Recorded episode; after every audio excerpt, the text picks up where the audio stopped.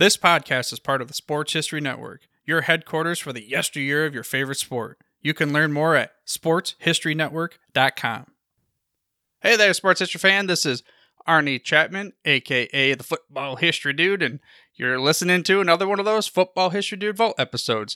This is actually part two for this week because uh, yesterday, if you didn't listen to it, first of all, you got to stop, you got to rewind, you got to go back to yesterday's episode where it's the Football History Dude Vault covering part one of the interview with Dan Carlin of Hardcore History. Now, this is the second part of that interview where we get into some more things that I really didn't know Dan was going to have so much of a breadth of knowledge and an excitement for football in general, let alone football history. So here you go is part two of the Football History Dude talks to one of his heroes in the podcast space, Mr. Dan Carlin of Hardcore History. On September 1st, 1939, Hitler's Germany invaded Poland, starting a cascade of events that would change the world forever. It would be two years later when the United States would enter World War II. However, in 1939, something did happen in America that would forever change the way that we view the game of football. Now, this week's guest talks about why he thinks that this led to football as being America's favorite sport, and it all revolved around three little letters NBC. Welcome to the Football History Dude podcast, where each episode is a journey back in time to learn about the rich history of the NFL. Your host is Arnie Chapman. Football is his passion, and he wants you to come along with him to explore the yesteryear of the gridiron. So hop on board his DeLorean and let's get this baby up to 88 miles per hour. This time, as we step off the DeLorean, the date is October 22nd, 1939, and we are at Brooklyn's Ebbets Field to watch a game between the Philadelphia Eagles and the Brooklyn Dodgers. We're here, we're live, we're in the stadium, we're watching it, and this is a football game. Maybe not for the ages, because it's just a regular old game. However, the reason why it is a game for the ages is because this is the first ever televised professional football game. And for this episode, it's also important because one could argue that this was the tipping point of the NFL and the reason why that I'm even able to have a podcast about the history of the NFL. 100 episodes in the bank. Now we're on 101.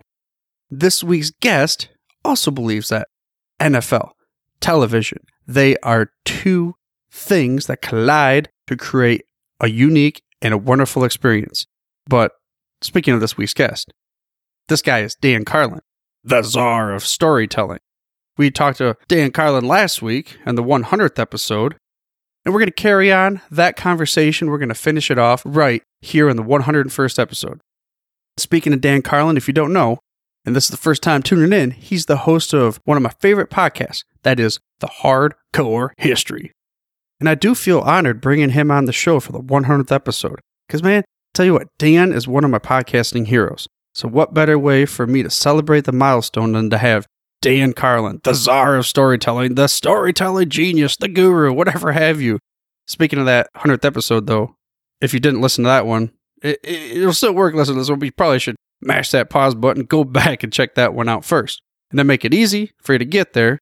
You can head there through your podcast player or by heading to the footballhistorydude.com slash Dan Carlin. That's Dan, C A R L I N. Again, thefootballhistorydude.com slash Dan Carlin. There's links to his shows and even his new book over there that you can go ahead and take a gander at and go ahead and let me know what's going on there. Also, while you're at it, I ask that you please subscribe for free to this show by mashing that little subscribe button in your podcast player of choice. That way you get the hottest, freshest out the press episodes well each and every week. Let's finish off the story with Mr. Dan Carlin. That's one of the questions that I always ask everybody. What if I give you the keys to my DeLorean and you could go back to any football game in NFL history to just be present? You can't change the outcome, but you can be present to actually see it and live it just like the people back then. Would you have a specific moment you can think about?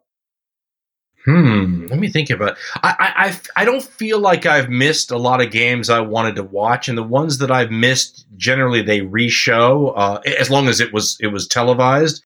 Um, No, I, I, there there isn't any actually. I mean, that that may be another example of what's great about football for the TV generation is it just seems so made to order. Like, uh, obviously, you miss the fun of not knowing the outcome when you go watch the footage of something that's already been played. Uh, but if you're a fan of the game like I am and you enjoy the players like I do, I like to watch the footage afterwards and the games afterwards and just sort of analyze how things broke down. I know I have a lot of friends who feel the same way. I mean, like the other day, I was actually uh, YouTube has a bunch of uh, of old football games now that they work with the NFL, and I was watching the other day from the 1970s. Uh, I think it was an old uh, Redskins Rams game. And I was enjoying just watching how much the play selection's different from the way it is now and how much more of a running game it was back then and the different formations. I got such a kick out of that. So uh, the funny thing is, is, I don't have to be there live uh, to to get a huge amount of enjoyment from analyzing and breaking down the games. And I, and I have to be honest, when I watch old baseball games, it's fun, but it's not fun like that. I mean, the replay value of some of this football stuff is amazing. I mean, you you hit it on the head earlier about how NFL Films does such a great job, and Steve Sabol and the guys, and back then when they started it, I just I think the world of them because they saw a vision, they just went with it. Yeah, think about what they invented. It's crazy, exactly. but, but they invented that the genre, and it's it's fantastic. I mean, the slow motion. I mean, they they've had a lot of specials on the making of NFL films and everything involved with it, but but that sort of thing, I agree with you. I have huge admiration. I really dig that kind of stuff when people do create those kind of genres and do those kind of things. Yeah, and then nowadays, I mean, it, we're kind of spoiled um, it's it's watered down a little bit because of you have so many different avenues to be able to see it. But going back to those original NFL films and the way that they, like you said, pioneered a genre and just created something is so cool. Uh, speaking of kind of pioneering, there's a, a guy that I had a episode about that created the fantasy football. Have you ever played fantasy football?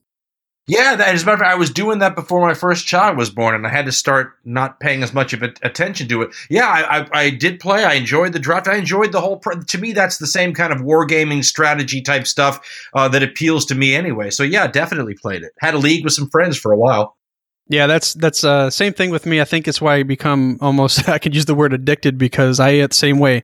I love the strategy games. I like that types of things, the command and conquers and trying to move these all pieces around and you know the fog of war see what's going to happen what about favorite player growing up or someone that you i guess i don't want to say admired but the, the person that you grew up going holy crap this is my favorite player do you have one Oh God, I actually have lots. That's my problem. Is that I, I and I have the same problem in boxing too. People say, "What's your favorite boxer?" I always have a boxer that I like for this reason, and a boxer I like for that. Football is the same way. When I was a kid, uh, Johnny Unitas was still the quarterback everyone talked about, but I was too young to see Unitas play, but I grew up in the fumes, and so he was still somebody that was so talked about.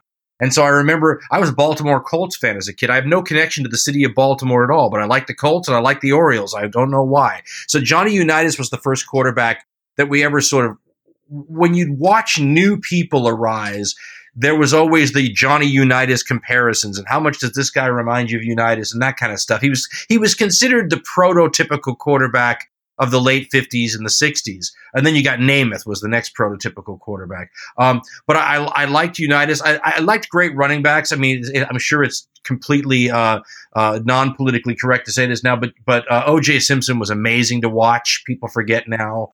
I actually had seen a, a, lot of those USC running backs growing up in Los Angeles, and I enjoyed watching all those guys go to the pros. Uh, I loved the the Earl Campbell type running backs. I loved John Riggins. Um, I, I, loved all of the, the, the, kind of players too on defense that were wonderful. The, the wonderful linebackers I mentioned, Ham and Lambert earlier, uh, but the Raiders always had great linebackers. I love teams that had uh, defensive lines. The, the Baltimore Colts in the 70s, when I was growing up, had a defensive line called the Sack Pack because they were so known for putting pressure on the quarterback. Uh, and it was it was a kind of football that that had a lot of elements that I like, and you don't often see it anymore. And part of the reason why is certain positions are much harder to find great players at. Um, for example.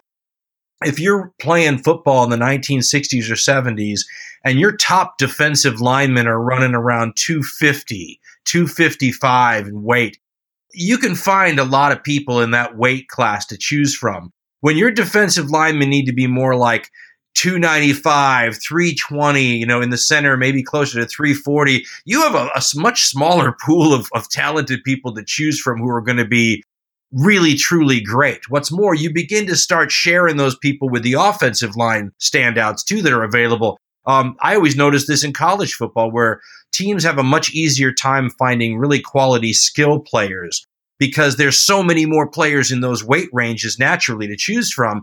But when you've got to have the 300 pound interior defensive lineman, that's a small pool of people to choose from. So I think when you watch the teams in the early eras, there were so many more good players, especially on the defensive line, because you didn't have to be this freak of nature necessarily to qualify to play there, if that makes sense. The pool, the pool of potential people you could pick from seemed larger. That is a point and a perspective I've never had anybody say it, but it makes total sense. I didn't even think about it that way before. How many 325 pound athletes are you going to run into out there, you know? Oh, yeah. Not not being able to run fast enough unless there's a bag of Doritos on the other end of the couch. Well, but the, you mentioned Gio, Gino Marchetti earlier. It's a perfect example because if you look at his height and weight, I think he was like six eight, like 245, something crazy like that. So clearly able from a physical perspective to, to like, if you just looked at that, you'd think, okay, this guy could play that position today. But if if he actually had to try to maneuver with the athletes out there today, footwork wise and all that, could he do it? I don't know. Would he just be a slow kind of clumsy giant? I don't know that either. This is why I want to see it together. I want to see if, and then you know you kind of have to ask yourself, okay, who gets to watch tape? Right? Do, if you're going to have a game between a modern team and an old fashioned team, do, do, they get to watch video? and, and how do you break that down, right? So uh, who's on the practice squad, right? How do you how does how do the Packers of the 1960s replicate playing a modern NFL team while they're working on the practicing, right? But listen, I tell you what, I've had conversations about these kinds of subjects that go on for hours. You never solve anything, but it's fascinating. Yeah, the other thing that's fascinating is the NFL just put out their 100 time, you know, all-time list. I think that's a fool's errand to even try to create 100 best players of all times considering so many different generations and things like that. I think it's set up for the for the fun of the arguing it's like top 10 lists. It, it, it, invites a conversation, and I think that's what they're after. I watched some of that too, and, and, the highlight of that is watching them get the old players who played against these people. Lawrence Taylor was on, and he was talking about all these players he faced, and then they were talking about facing Lawrence Taylor. And you sit there and go, to me, that's a lot of fun. I, I like hearing that, and I, I'd love to uh, I'd love to to see like a Gale Sayers and those kind of guys, or a Dick Butkus from the same team, and see how they manage today because uh, some of football is is God given skills, and some of it is attitude. And I, I, I don't think that they were lacking in attitude in the old days. In fact, I'd suggest that if the old timers had any advantage over the new players, because they're not going to be faster, not going to be bigger, not going to be stronger, I think the attitude that they bring to the table might be a bit of an equalizer. And certainly the the, the harder hitting style, the lack of protection for the quarterback, stuff we would consider. I mean, targeting is something that wasn't a, a downside. It was something you tried to do in the early days, right? Right, yeah. Bounty Gate would have never existed back in the, in the days when. No, Bounty Gate was more like how they did it everywhere. yeah, a couple episodes ago, I had uh, Gene Cronin on on the show, and being a Detroit Lions fan, it was special because he was a member of the 1957 championship. So the last time that the Lions won a, a championship, and uh, he talked about the game plan on how to stop Jim Brown.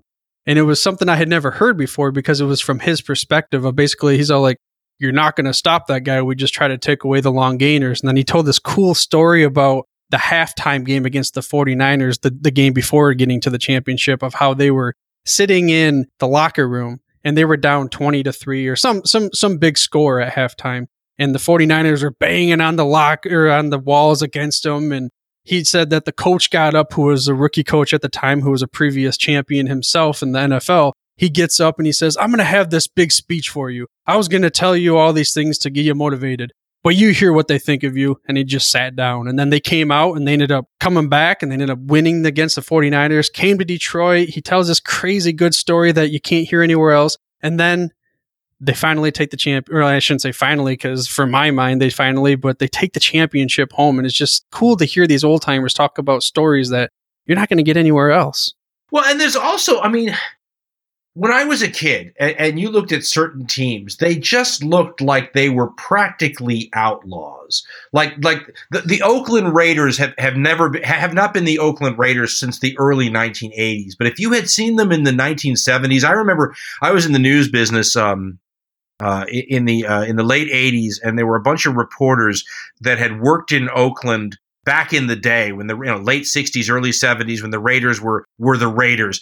And they talked about how the crowd was scary. Forget the team. I mean it was the the entire environment latched on to that attitude and even today, when you think about intimidating teams, I try to remind myself, yes, but they're made up of lots of multimillionaires who, who drive easy, who fly in private planes. The, the, the, Raiders of the 70s weren't like that at all. These were guys who did hang out with bikers, who were legitimately sometimes scary. I mean, John Matuszak was the scariest football player I ever saw in person in my life. And when you have Lyle Alzado and John Matuszak playing on the same defensive line, I mean, these were people that were, you would be afraid of these people in certain situations. Forget about the football field, and they and they legitimately hung out. I mean, when you go watch movies like North Dallas Forty, which is kind of based on a true story, and you see how these guys live, there's a basic toughness, win at all costs. I don't have any teeth in my head kind of NFL that the multimillionaire NFL with all its better athleticism, uh, workout machines, nutrition, year round training doesn't have. And I don't know how much of an equalizer it is, but even though they're 30 and 40 pounds lighter on you, position to position, I think you'd be scared of some of those teams, even today. I mean, even going back to any types of battles in history, that's that has to have happened in, in times before too, right? The I guess the the tenacity or the the fear of what's on the other side, and the other guys are kind of just taking it easy. I mean, that has to have happened, even though they were the underdogs. I would love to see. So, so when I was talking to Russ Francis about different eras, we were trying to figure out how far back you could go and have people still be competitive. I had mentioned earlier that game between the Miami Dolphins and the Chicago Bears in 1985 that I watched with my stepdad. That 85 Bears team is not that long ago. I wonder, and they were so dominant at the time. And when you look at the size of their players, I don't think they would have been hugely outclassed on a weight and speed level. I'd love to see that team against a, a, a modern team. Part of what we have to remember, and I, I try to bear this in mind too, is that some of the novelty that they had working in their favor wouldn't be new anymore. So, for example, a lot of the stuff the Bears did in, in the 46 defense is stuff that people then took and used for their own teams and then modified. So it wouldn't be so groundbreaking and surprising if somebody saw it today. Uh, but you know what? Richard Dent coming from from the outside on that, Otis Wilson, all those. I mean, I I think they'd be a force even today. Even back in, uh, geez, I don't remember which championship it was, that the Bears won back in the 30s. But when they first brought out the wing T formation, they had played against their opponent like two or three weeks previously and they had lost by a point or two. They ended up beating them in the championship 63 to nothing because they just were not ready for this new offense that they just had never seen before. I think before. it was the Redskins they beat, wasn't it? Yeah. Were, that, they the, were they the monsters of the Midway then already? Uh, I don't know if they were considered quite. That was the Redskins though they beat. I remember. I didn't see I didn't see that game. I'm not that old, but I do I did learn my NFL history once upon a time.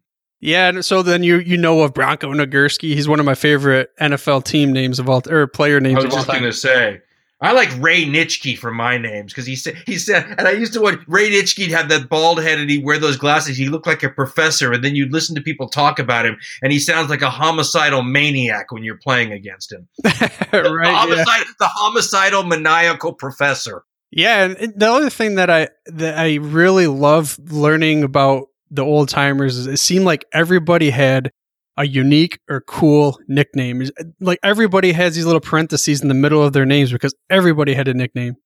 Oh, how do you like? I like Concrete Charlie, Chuck Bednarik's nickname. Yeah, that's one of my favorites. yeah, he was the last. Uh, what did they call him? The last. He was the last two way man. The last, last uh, two way man. Yeah, something like that. Where he was the last like Iron Man two or something. You ever look at the guy's hands? Do you ever get a close up of his hands? Um, you know, a guy at work actually, in, in my day job, that is, he has somehow because he's from he's from the same area because he's from near the Philly area, and his uncle or somebody somehow has a story where Chuck Bednarik, when he was older, like we're talking like seventies, maybe even eighties, I'm not sure. I guess somebody wanted to get messing with him, and he like took him out. He's like he wasn't taking any crap, no matter how old he was.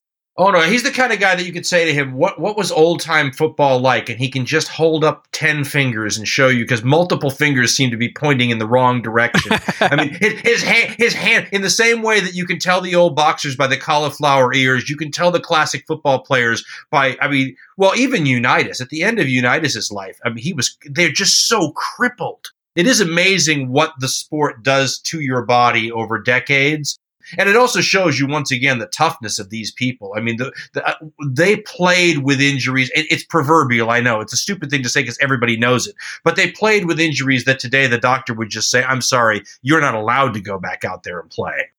Oh yeah, I mean, totally different scenario. Uh, going back to Jim Brown, I the past two years I was lucky enough to get the uh, media passes to go to the Hall of Fame, and last year now now I don't I've, I've only seen highlights. I haven't, you know, I'm, I'm not old enough to really re- live it. But my dad was with me, and Jim Brown came up in the car, and he, he's of course he's not doing well health wise, and he's got a lot of that going on. But he got out of the car, and there were so many fans that like they were crying watching him because of how proud they were, and they were just like like this they were like living legend to him. It just it was just so fascinating to me to see this because i couldn't relate directly but it was just it was so cool. I'll tell you how dominant the guy was. My mom did a movie with him back in his heyday and i met him uh, in the late 80s at, a, at an la news station. And when i met him he'd been out of the league what year did he retire? Do you remember? He'd been out of the league 15 years or more. And uh, Sports Illustrated put him on the cover because there was legitimate talk of him coming back and being a running back for the Raiders. And it was one of those things where I, I, I can't remember how old Brown was. So I'm, I'm just throwing it out there. He might have been 45 and they were li- it, it, reminded you like the Gordie uh, the, uh, the Gordie Howe talk with with like hockey. The idea that a 45 year old this was before George Foreman and the boxing and the whole uh, the idea that a 45 year old guy could come back and play NFL football at the highest level and at the running back position seems insane. And I met him, and he must have been I forgot what Jim ran something like uh, was he six two? He may not have been six two, but but he he was about two forty five and like a brick house when I met him and still had no neck. I mean, it just went from like, it was this solid block of, of muscle that connected the head to the shoulders. And I thought to myself, holy cow, I don't know if his knees would hold up, but I would not want to try to stop that even in the late 1980s. And that's crazy to think that potentially, like you said, someone in his 40s legitimately could have come back at that position where young, you know, having a young career doesn't you don't last that long. You have to be a well, young, and Mark, young Marcus Allen and Bo Jackson were the Raiders running backs during the time period. So it gives you an idea. Think about Jim Brown coming back and being at practice with those two guys. Oh my so, goodness. Talk about, a, talk about a clash of generations. Yeah, I talk about Grantland Rice a lot and how he created the four horsemen. But yeah, that would have been the the three Hydra. I don't know what I got to call them. We'll figure something out. Yeah, I don't know that I'm going to want to want to be starting next to Jim Brown. How did you get into football? Tell me your your football origin story. Why are you so passionate about it? Um, you know, I was a two sport kid as a kid. I only liked football and baseball, and I would go from uh, one to the other in terms of interest. I was never a great athlete at all.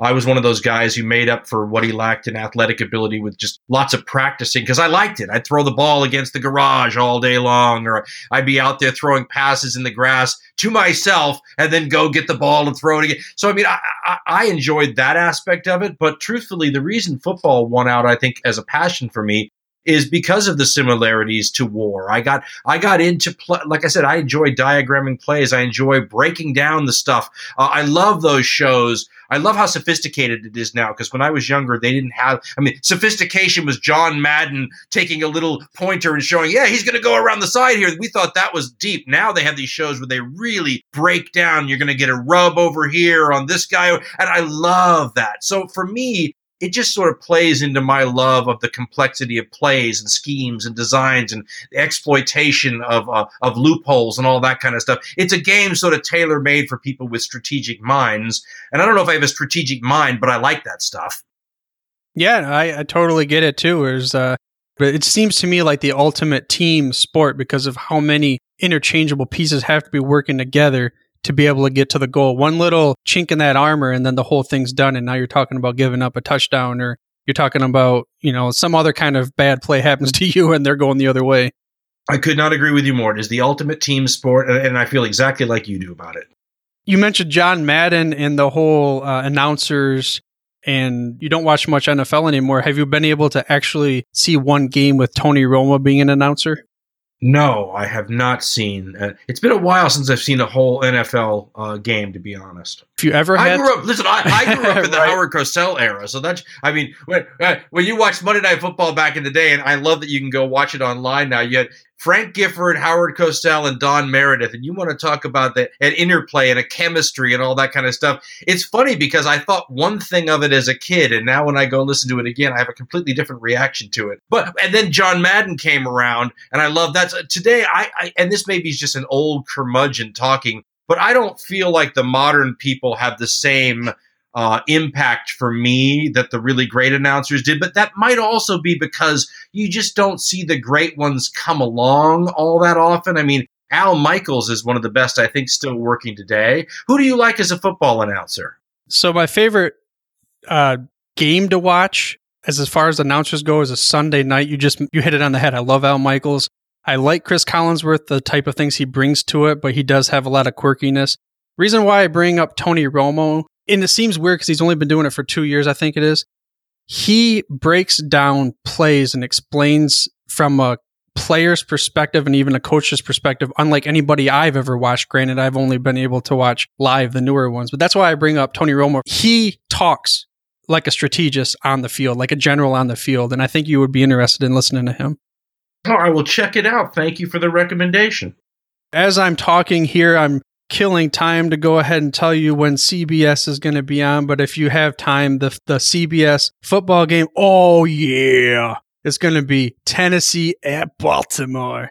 And that's going to be that'll be the Tony Romo game. So you'll get to hear him the love fest with Lamar Jackson and everything, but he, he will explain to you like what players are th- so a lot of times it's kind of annoying because he knows exactly what play they're going to play like almost every time but it's just cool to listen to him talk about how the game breaks down a perspective on like, like Troy Aikman, man. He's all like Buck and he's got the Bucky teeth and those guys and they're talking back and forth and that love fest. But Tony Romo breaks it down. I also think there's something to be said for how recent uh, he played the game, and I think that that like you mentioned Aikman, uh, the game is different than when Aikman played it. Now he's a smart guy; he can certainly stay up to date, but it's not the same.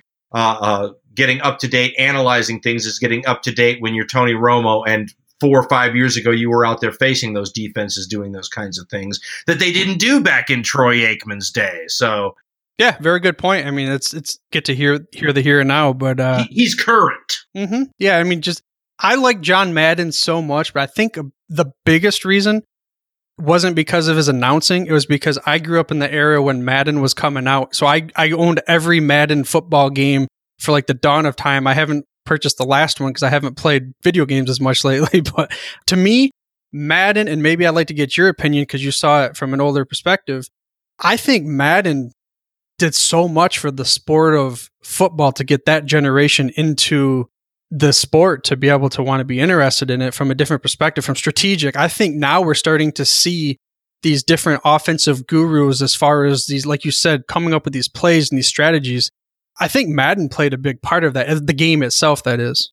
It might have, but you know, things were heading that way anyway. I'll tell you, the first time I ever played a game, uh, well, that's not true. It even goes farther back, but I remember back in college, and I graduated in 89, so this is a long time ago. At the University of Colorado Student Union, they used to have a bunch of video games, and one of them was a football game and it was the believe it or not it call it a proto madden where uh, you and your buddy he'd take one side you take the other. They had all these plays you could look at. He would pick plays you would pick plays. I mean in a funny way there were the graphics i think were literally circles and x's. I mean that's how basic it was.